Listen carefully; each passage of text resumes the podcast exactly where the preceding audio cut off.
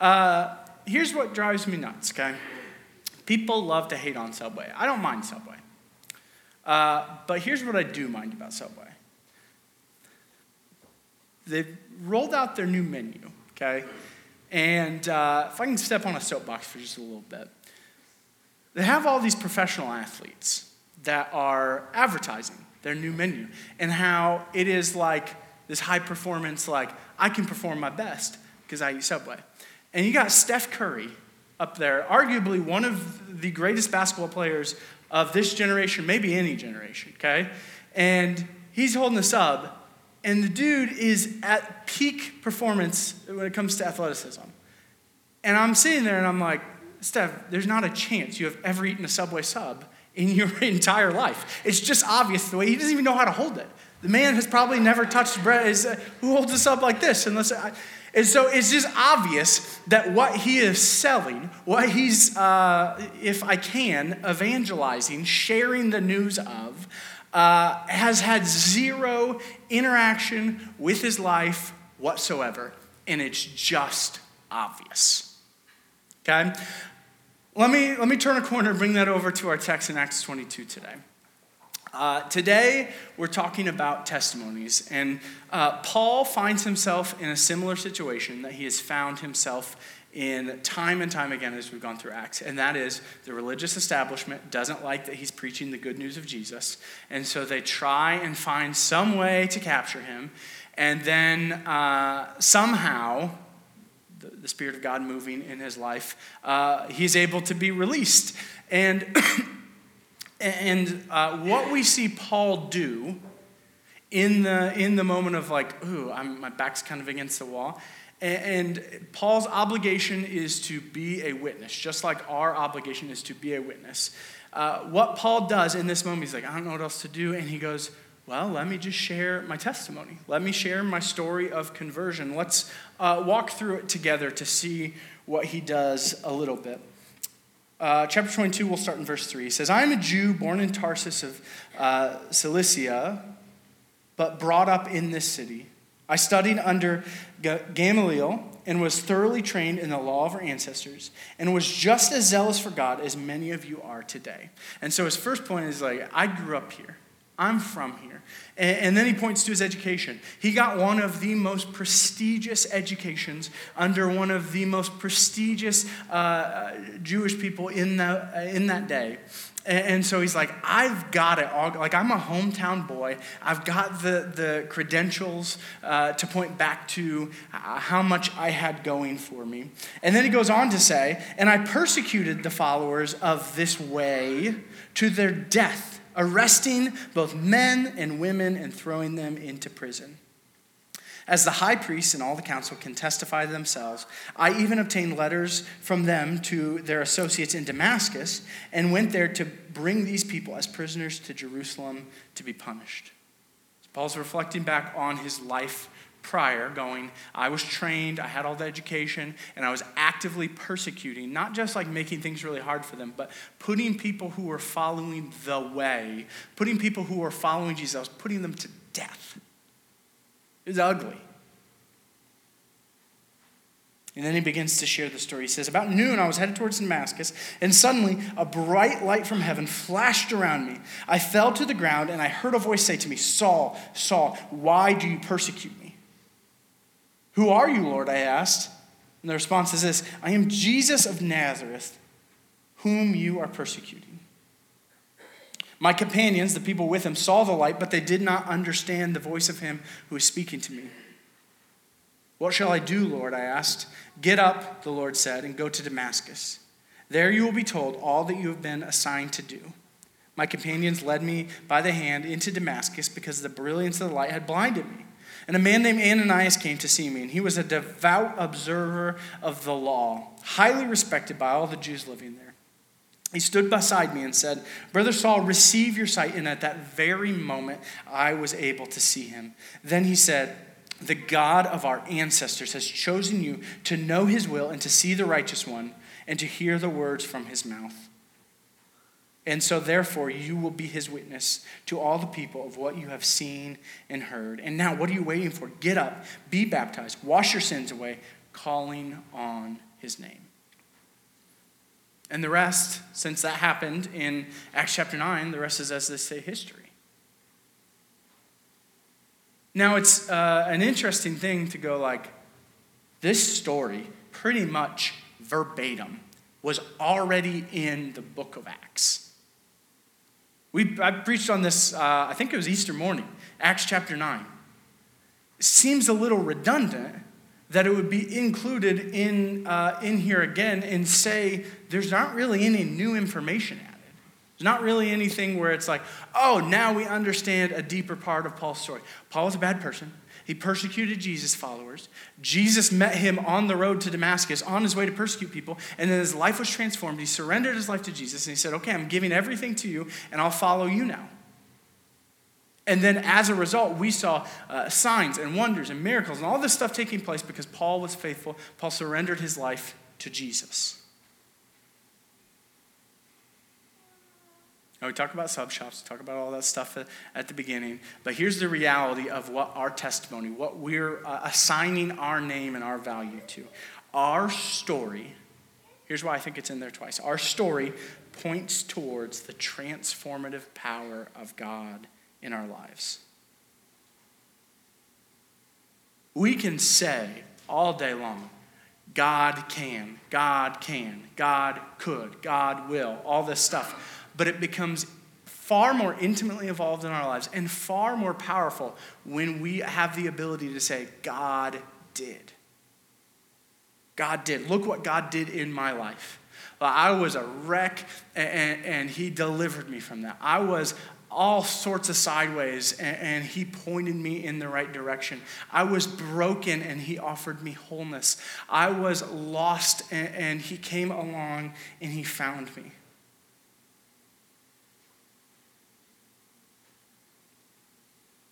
Our testimonies, the ways that we share God working in our life, bears witness, just like we're called to do, to God's transformative power and not in some abstracted, like he could, uh, maybe it's happened in scripture somewhere before, but in like a really real and concrete and tangible way for people to see and experience.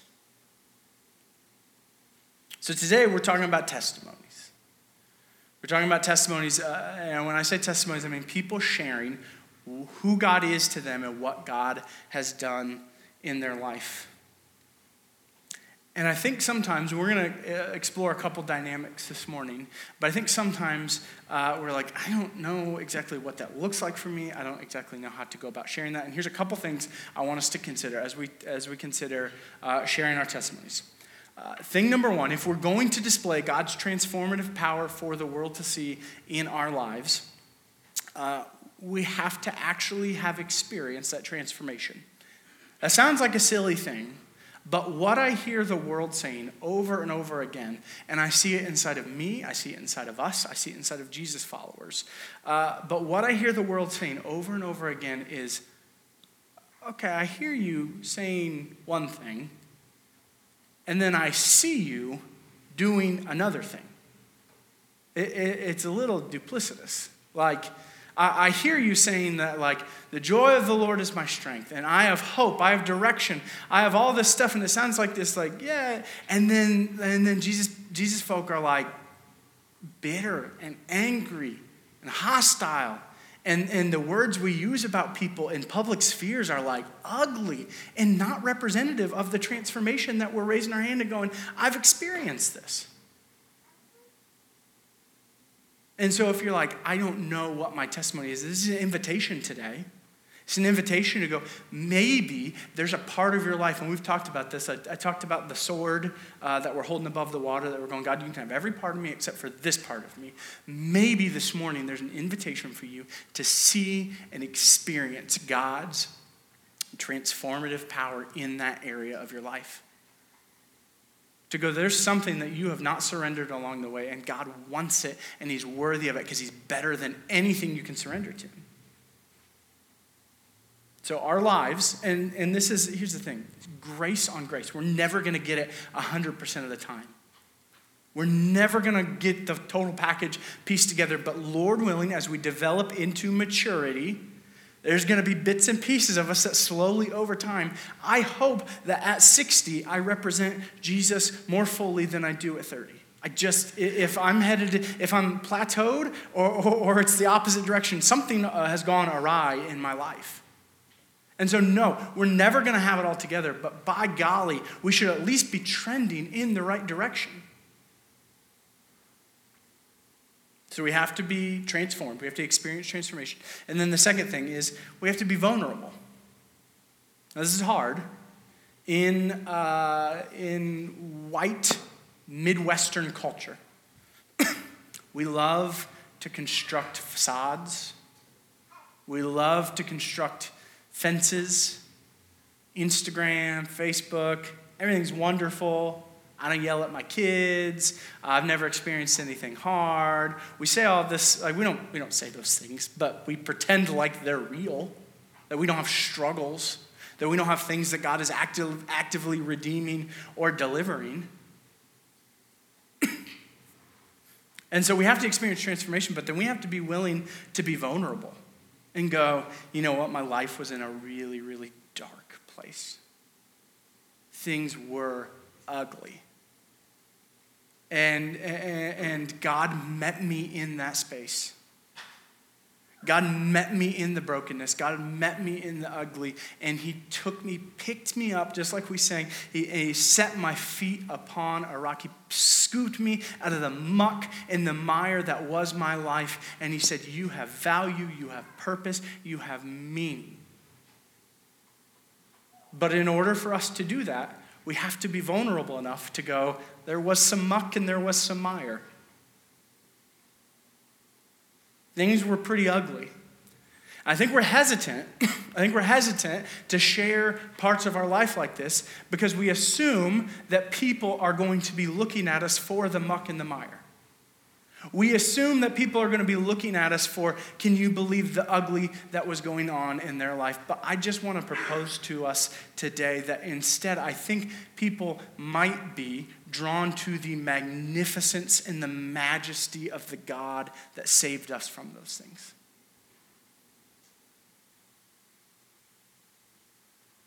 That God was able to take the ugly and the broken and scoop us up and, and love us through it all and say, I've got a better way for you. This way uh, leads to death, it doesn't lead to human flourishing. Instead, I'm going to offer you life. But that takes a, a certain measure of vulnerability.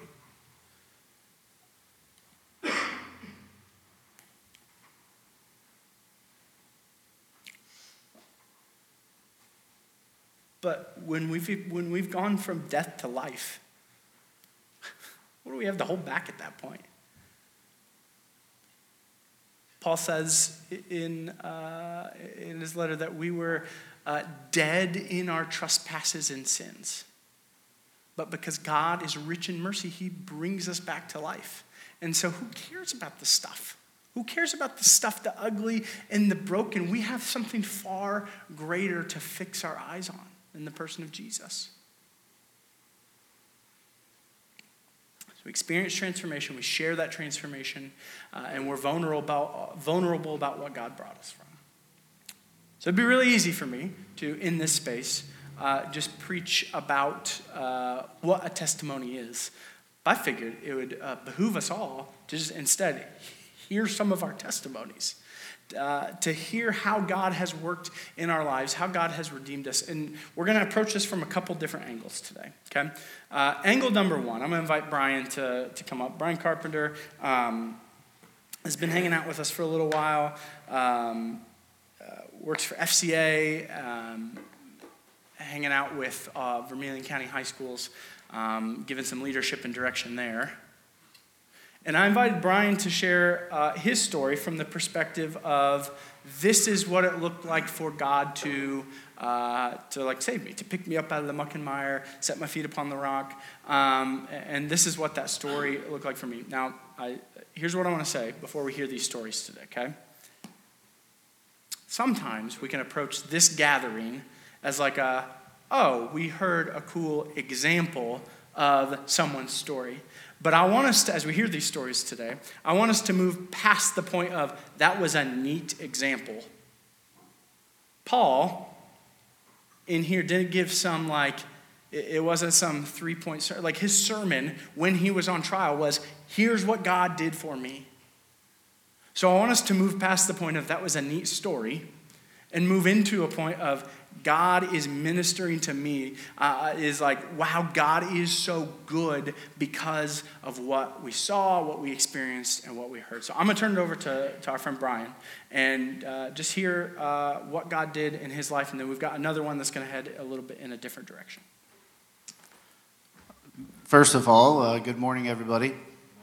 Uh, thank you, Jordan, for. Uh, Jordan reached out, oh, about a week or so ago and asked if I would, uh, would do this. And I thought about it for about five minutes and said, sure, why not? Let's do it. I haven't shared my story very often with a whole lot of people, um, other than those that I know really well.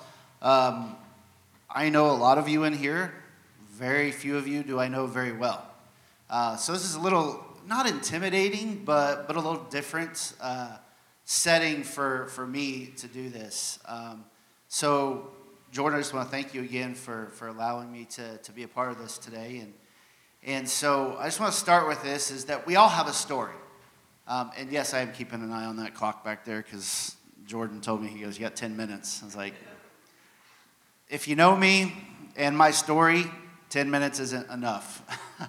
but uh, I'm going to do the best I can in, in, uh, in that 10 minute frame. But, uh, but everybody has a story.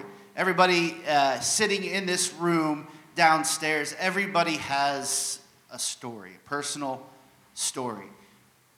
None of them are the same. None of them are the same.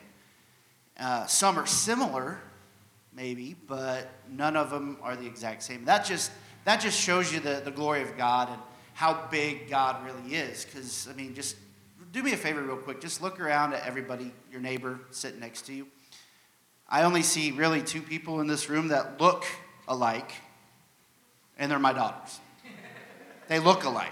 I mean, as they get older, I'm having a hard time. It's like I'm reverted back to when they were born. I couldn't tell them apart. But they're not the same person. Their stories are different. So, enough preaching. As Jordan told me, he goes, All right, it's dangerous to give a preacher a mic. So, for those of you who don't know, uh, I am used to be in ministry, uh, church ministry, I should say. Um, for 14 years, I served as the student pastor at uh, Crossroads Christian Church. Up until uh, last year, um, I joined the staff with Fellowship Christian Athletes here in Vermilion County. That's the present. How I got there, that's what I'm going to try to cover in 10 minutes. So, my story begins I was born a preacher's kid. I was a PK. Any, any PKs in here? That a boy. He's far better PK than I was, I bet. but preacher's kids, if you know anything about them, how many of you know a preacher's kid besides Jordan? Yeah. They get a bad rap, don't they? Preacher's kids get a bad rap. We do. I was the kid when I was little that when my dad was up here preaching, I'm the kid that I would sit in the back row, and then next thing you know, I uh, was the rotten little dude that crawled underneath the pews to the front row. I was that preacher's kid. And then my dad would look at me because I'd poke my head out right there, and then he'd just give me that look, and I would slither back down to the back. But I grew up in a Christian home. I, I grew up knowing who God is, and I grew up knowing who Jesus is. So it wasn't anything. This, this, is, a, this is one of those kind of, uh, you know, as Jordan was talking this morning uh, so far, and what he was saying about Paul's life, I was sitting there going, wow, never really thought about it, but you know, I was raised with the knowledge. I was raised with the understanding of, of, of who Christ is and, and what he does for us and what he did for us. So it wasn't anything new, it wasn't anything miraculous when I made that decision at the age of 10 years old to, to give my life to Christ. I said, you know what? I think I'm ready. I know who Jesus is, and this is, this is a pretty cool thing. I made the decision at, at church camp, came home, told my parents, was baptized about a couple weeks later at the age of 10. Let's just say it wasn't until about the age of 20 that I realized what being a follower of Christ really was. It took 10 years or more, actually. It took more than that. See, I, I grew up, you were talking about hanging on to things. There was a lot of bitter, a lot of anger uh, in, in here.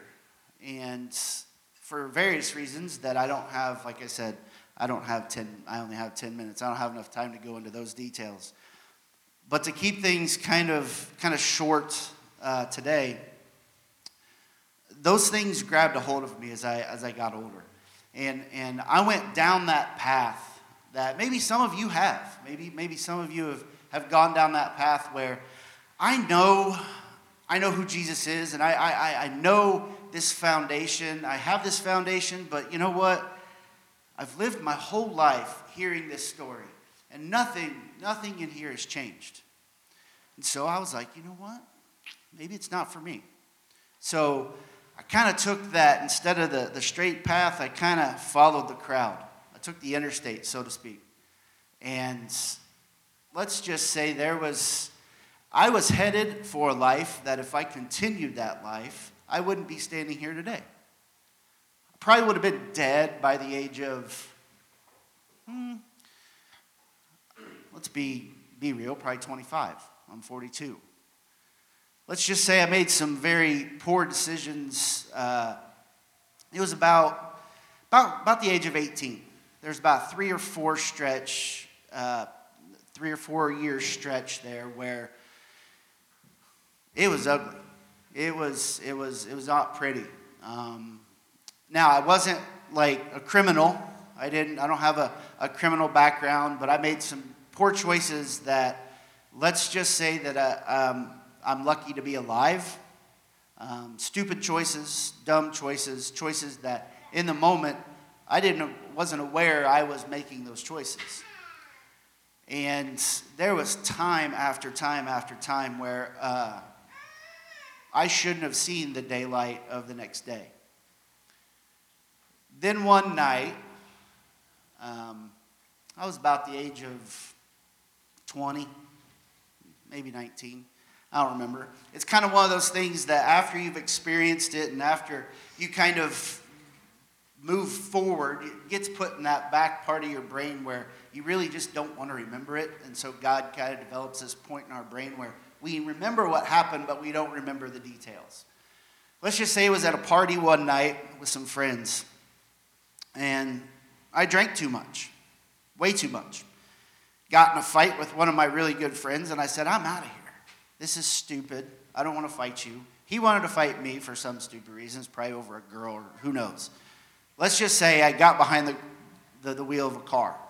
Had no business, no business driving a vehicle, no business walking a straight line. I couldn't walk down this aisle without bumping into one of you. It was a 30 minute drive home. I lived out in the middle of the country, out near Armstrong and I was here in town. And I remember nothing about that drive home because I didn't go home. How many of you know where Rankin is? Rankin, Illinois. Rankin was about, oh, 20 minutes north of my house.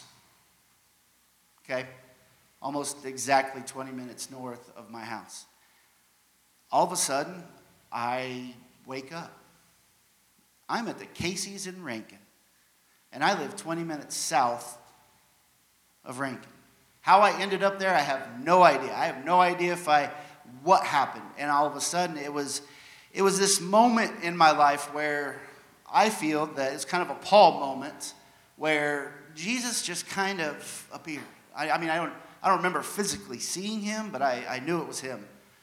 Um, it was one of those feelings that I just woke up. Had no idea how I got there, scared to death. So I don't know if any of you've ever been in that, in that state, but sitting behind the wheel of a car and then having this, this moment, what's the first thing that is going to go through my head? One, how did I get here? Two, did I hurt anybody? I have no idea. I could have I could have killed someone on the road and not had a clue as to whether or not they were allowed. Like I did it. I had no idea. Sitting there in the Casey's in Rankin, to make this long, long story shorter, um, I had this moment where it just felt like Jesus was saying, Hey, wake up. I didn't know it was him.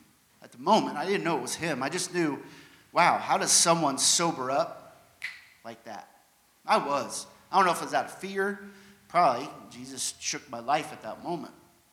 But then that night I got home, I laid there in bed, and I started thinking, man, he has given me chance after chance after chance.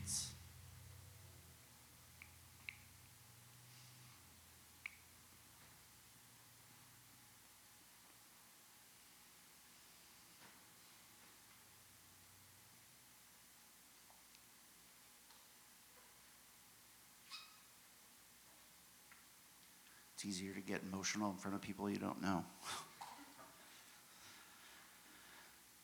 So I laid there and I said, Something's, something's got to change.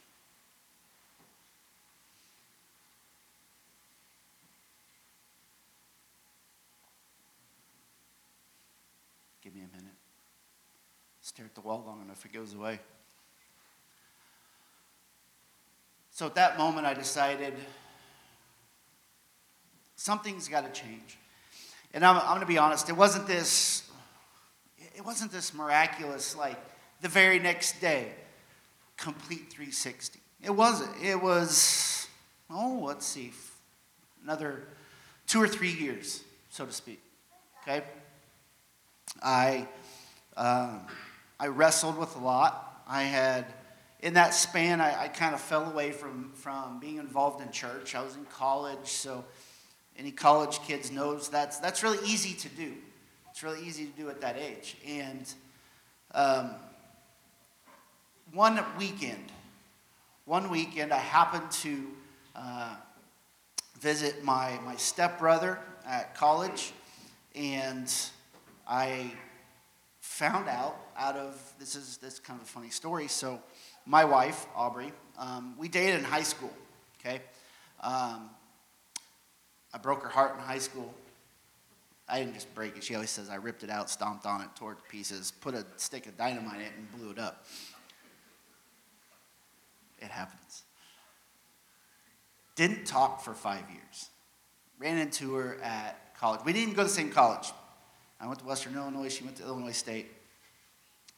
And it was about that time where I was really wrestling with things in, in my life that I found out that my stepbrother's girlfriend at the time was her roommate.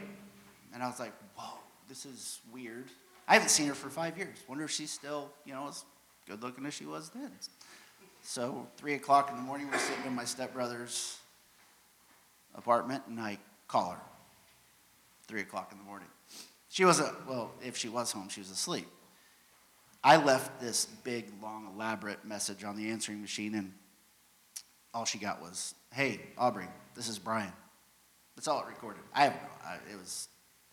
So she's like, what in the world? So the very next day, long story short, we ran into each other. We started talking. We kind of rekindled that friendship that we had. And not, neither one of us at that point in our life was looking for a true relationship, but it, but it, it formed into that. Next thing you know, I'm going to Illinois State about every weekend or every other weekend to see her. She was really, and, and at that moment, this is kind of a cool story too, because at that moment in college, she had given her life to Christ. She was really involved, like model, like, man, wow, this girl's got it going on. She's, she's what, what everybody wants to be like as a Christian. So I, I credit the fact that God put me back, uh, put her, not me, she didn't need me, put her back in my life um, because he had a plan. Started going to church with her. Um, and that was really where I kind of got back on the right path. Um, and next thing you know, we are married, start having kids. Um, and it was God. I had no idea what God had planned for me in my life. Had no clue. Um, when we got married after I graduated, I came back came, came back home. We got married, and I couldn't find a job. What I went to school for. You have to live in a big city for that, and I realized that I'm not a big city person. Looked and looked and looked. We got really involved at, at Crossroads uh, with the youth, and I just felt God calling me to, to do something, to share my experiences. It's kind of one of those where we all have those experiences where it's like, oh, yeah, you know, I mean, good experiences. Do this, it was great. Mine's the opposite. Mine's like, don't do this because this is the life that it's going to lead to, and man, it's not very fun. So out of chance, not out of chance, there's nothing out of chance. God uh, just laid it on my heart to work with kids. And I entered into to youth ministry, spent 14 years there, and now I'm with FCA, still working with kids, but more in a specific arena. But I always, I always say this to, to end my story is thankfully I had a foundation thankfully, my, my, my parents built, instilled in me that, that rock solid foundation. Because as I grew older and the house was being built, tornado tore it apart. Good thing is, the foundation was still there to rebuild on.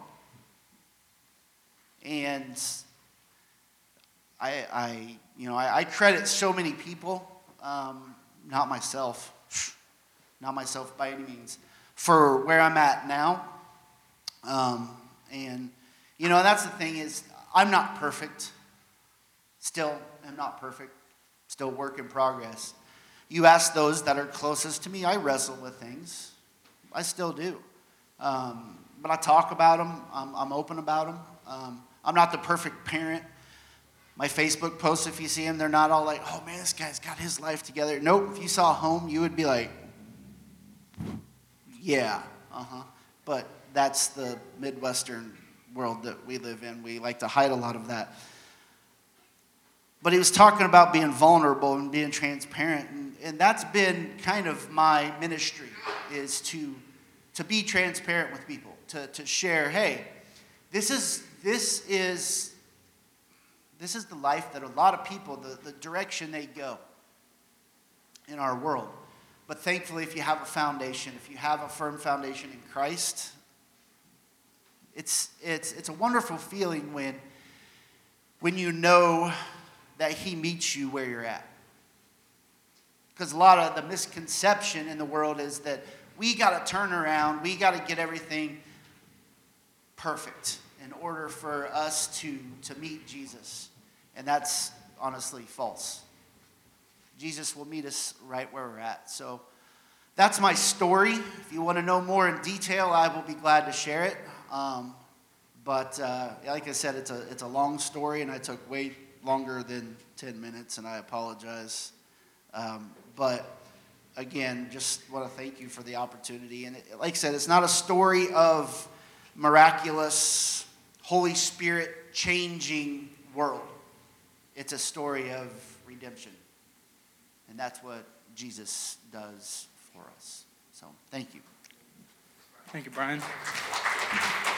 Um, and when I was talking about vulnerability, I think that's a, a great example of like when we hear that story, we don't look and go like, man, teenage Brian, young adult Brian is a real drunk. That's not our response to that. Our response to that is going like, God is so good. God is so good to, to rescue and to redeem. Um, now, you might be sitting there and going, okay, that's, that's awesome what God did in his life. And, uh, and you might be like me going, but I, I don't really have like a story of like miraculous transformation of like God delivering me from something really uh, dark and allowing me to then, to then follow him. Um, and that's kind of the boat I had always like growing up. Uh, that's the camp I would always fall in of like, I don't, I don't have a testimony. Grew up in church, dad was an elder. Like, I, you did all the stuff. Um, but I want to encourage you. We're going to hear another story of uh, we all have an opportunity to continually share a testimony of, hey, here's something God has been teaching me lately. So I want to invite Ari uh, to come share. And um, who was it? I was talking. I was golfing with Nathan on Friday, and he thought it was really funny that uh, uh, uh the person who was older is sharing a, a, testimony of here's how God delivered me, and the person who is younger is sharing a testimony of here's something God taught me lately. Uh, but I think that's a beautiful expression of uh, where our church is at. So Ari's going to share a story of here's something that God has taught me in the past year, and again, I don't want us to view this as an example of like, oh, that was cool that she shared a story. Like, this is something, if God taught Ari, he could teach us that same thing here today. So take it past the, the point of that was a neat story. Uh, but yeah, all right, here you go. Thank you.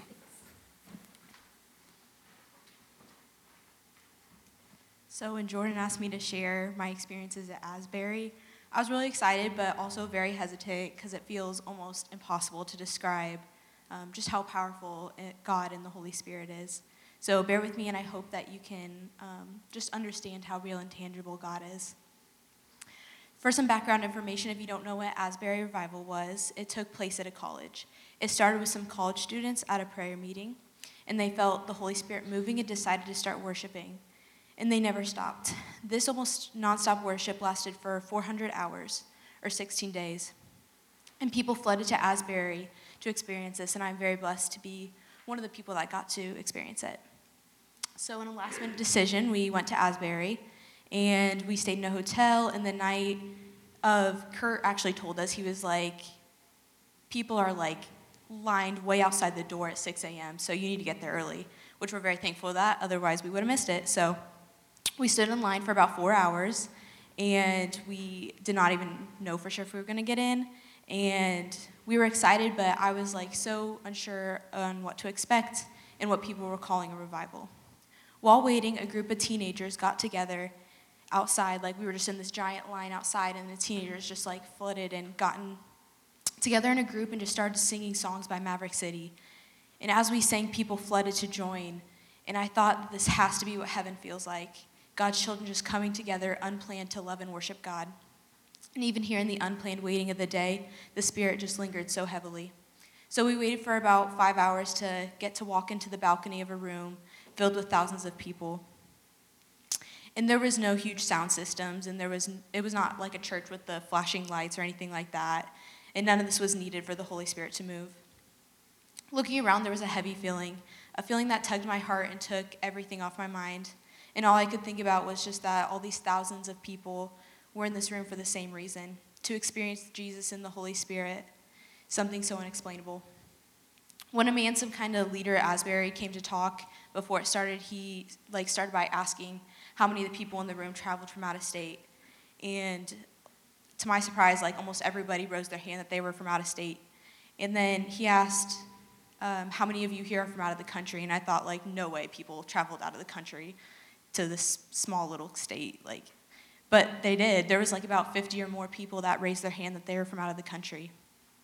And so I looked around, and people from everywhere, all different nations, ethnicities, backgrounds, all t- gathered together in this building. And we started singing in a family about two rows down from us. They were actually singing in their own language. Like, I had no clue what they were saying. But, and I don't think they understood the lady singing, but I do fully believe that they were experiencing the same Holy Spirit that was flooding my heart, even bringing me to tears. And this is such an amazing picture of heaven, too. People with all different stories and backgrounds coming together to worship and lift up the one true God. Not worrying about the church they went to or arguing about theology, but coming together as God's children to worship. In between worship sessions, there was prayer and testimonies. And there was an altar where people continuously came and prayed and they repented of their past. And these unplanned testimonies were people who just felt called to share, like they weren't planned speakers or anything like that. And a kid there, this is just a story that really affected me. Um, a kid there came up and shared his testimony. And he talked about how he had gotten into some heavy drugs about three years ago with his friends. And he went to church his whole life, but he was just not living for God. And after a heavy day of worship and feeling God's callings this boy's life was changed. He repented and told his parents and a leader so that they could help keep him accountable.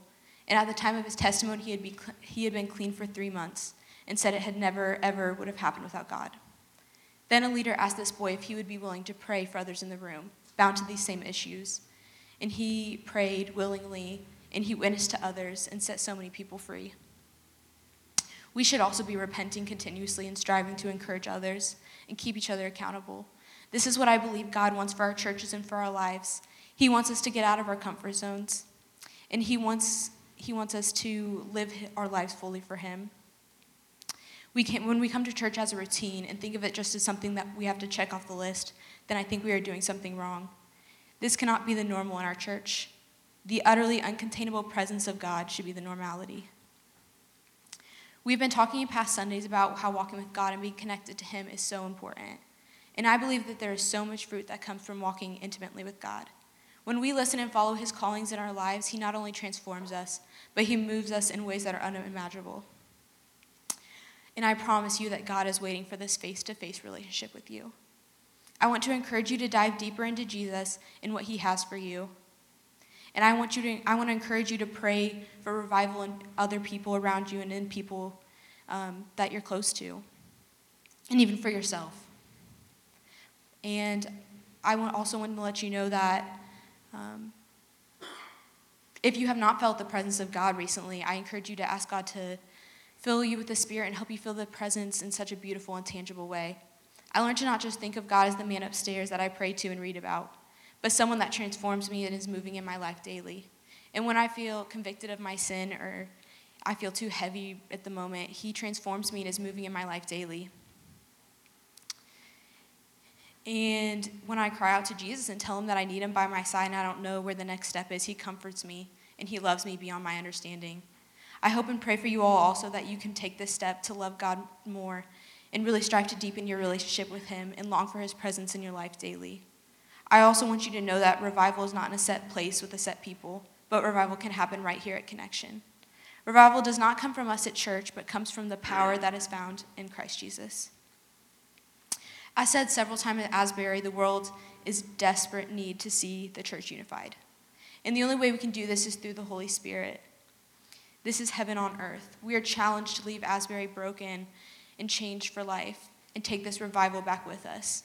My prayer is that you would leave today challenged, broken for Jesus, and with the expectation that this is what church is supposed to be.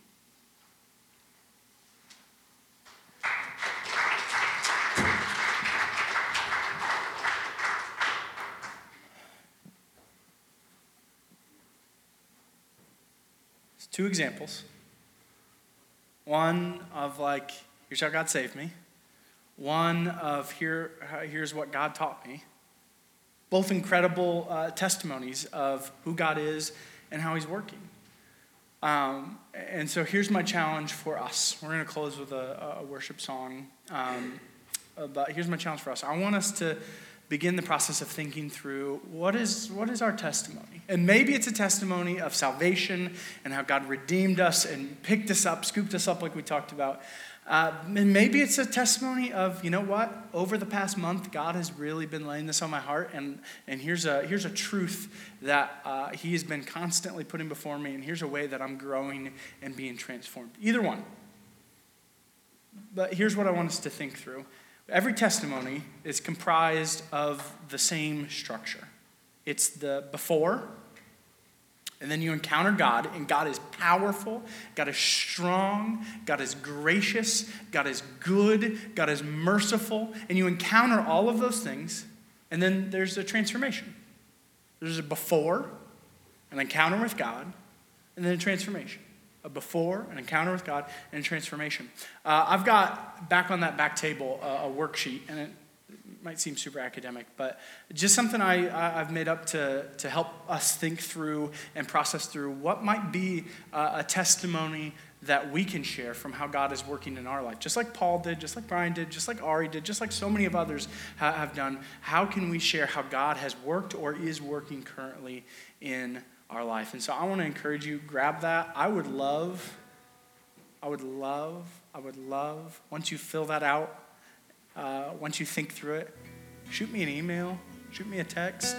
Uh, say, can I, can I sit down with you and share? There's, there's too many of us for me to, to go around individually, so I'm going to rely on you to come to me and say, Can I share uh, my testimony with you, Jordan? Can I share what God's been teaching me? Can I share how God has saved me? And then if you're uh, thinking through it and you're like, I don't know if I have a before, an encounter, uh, and then a transformation, let's let that be our starting point We talked about the beginning. Ari talked about it. Like it's God's accessible. It's not far. It's not hard to find. It's not playing hard to get. The moment is right for an encounter with the Lord. So be thinking through as we sing this song, as we sing about God's faithfulness, be thinking through what your testimony is and we'll declare those truths to one another, spur one another on towards faithfulness. So we pray with me, Father. We are grateful. We're grateful that you uh, that you've met us here. We're grateful for the ways that we've heard your word proclaimed today, both through the reading of Scripture and through testimonies of the saints. So be glorified. Help draw to mind uh, the ways that you've worked in our lives and then help us bear witness to one another what those ways are. And we'll give you the honor, the glory, and the praise forever, ever, and ever. Amen.